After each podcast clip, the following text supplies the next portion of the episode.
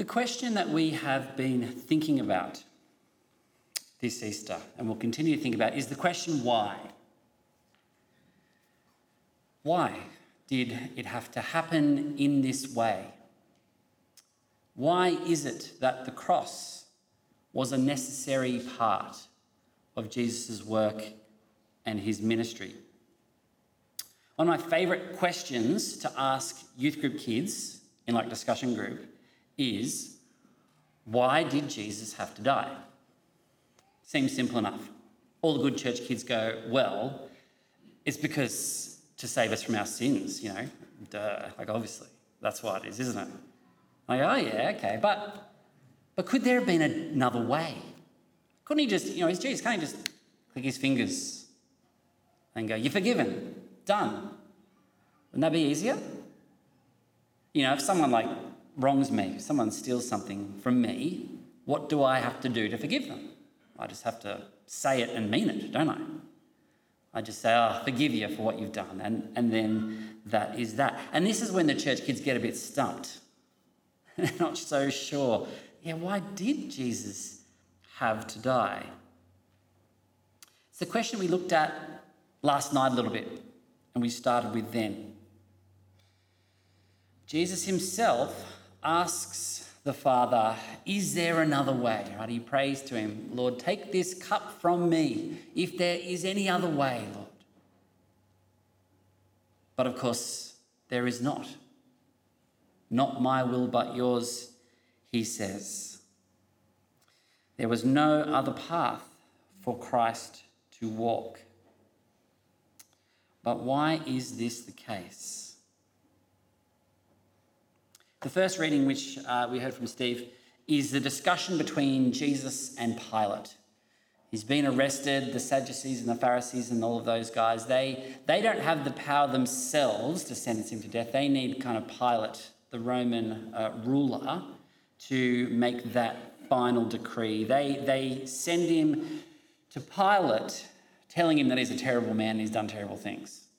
But Pilate asks a few questions as to why it is they want this Jesus guy dead. And very interestingly, in the story that we get from the book of John, which we've read, the question of kingship is key to their discussion.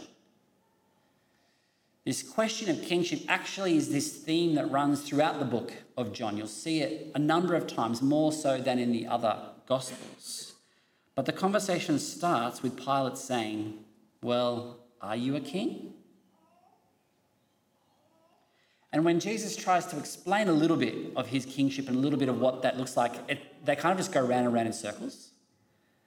Because the kingship that Jesus explains and describes is not a kingship that makes any sense to Pilate. Throughout his ministry, Jesus has been kind of redefining what it is to be Messiah, to be King of Kings and Lord of Lords. And the kingship that Jesus comes with is not a kingship that uh, looks like any other kingships that the world has ever seen. So it's a pretty relevant question that, that Pilate asks. He says, well, Are you a king? Because to look at him, he certainly isn't. He's like, You're a king. He's looking at him, he's like, What, what about you would make you a king? You know, Jesus would have spoken with a broad rural accent not a man of, wealth or means. In what way are you a king? And part of what John is doing there is drawing out this question for us as we read it. What does it mean for Jesus to be king? In what way is he king? What does his kingship look like? Because his kingship does not look like armies and palaces and servants and great wealth, does it? In fact, it's the opposite. His kingship is about humility and sacrifice. His kingship is about service and suffering. His kingship leads him to a cross where he submits himself to death. Right? He's, it is not forced upon him, but Christ chooses to go willingly to the cross Not my will, but yours, he says. But this doesn't answer our original question of the why. Why does Jesus' death on a Roman cross serve to reconcile us with God, serve to bring us into good standing, into good relationship with God? How does his pain and his suffering and his separation from the Father on the cross serve to bring peace between us and him? Well, I believe part of what it's about is God's perfect justice in making things right in this world. Because this is part of who He is. He is a God of order and of justice.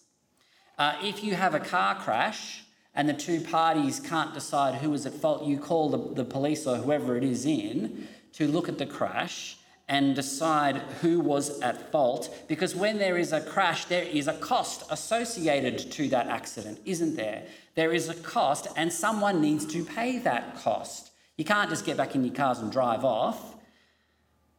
For things to be put right, there needs to be a cost to be paid.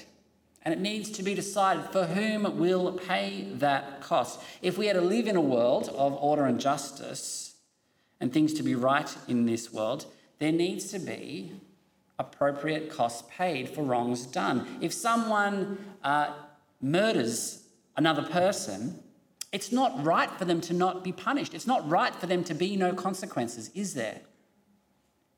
If someone takes another life, whatever you believe about that, it is not right for that to be completely ignored or forgotten or overlooked.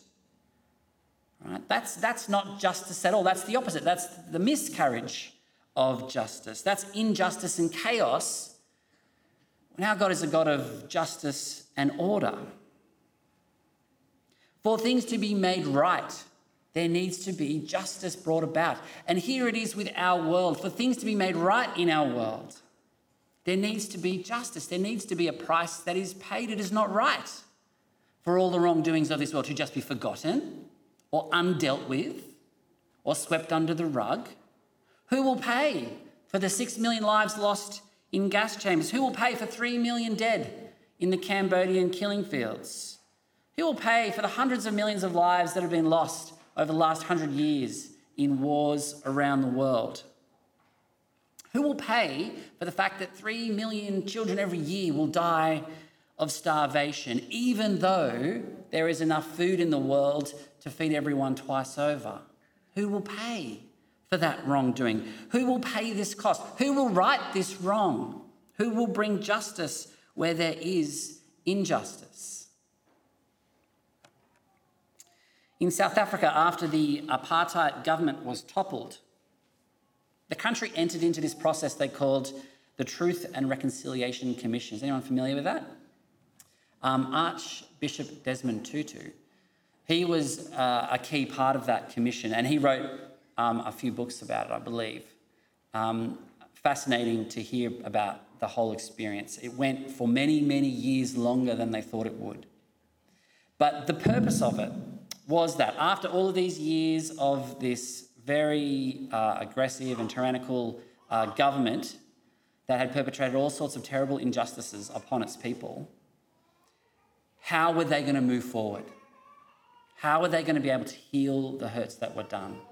So they called this commission where the truth would be told when the victims and the perpetrators of the injustice would sit together and they would hear the stories and they would let this be the beginning of reconciliation, the beginning of this ability to move forwards. Because if they were ever going to move forward, they needed to deal with the mess that was behind them. They needed to deal with the wrongs that were done so that there might be peace, so that there might be reconciliation. Because without this, facing these hard truths and some of these dark and terrible stories of things that had been done to people, lives that had been taken, sons taken from mothers,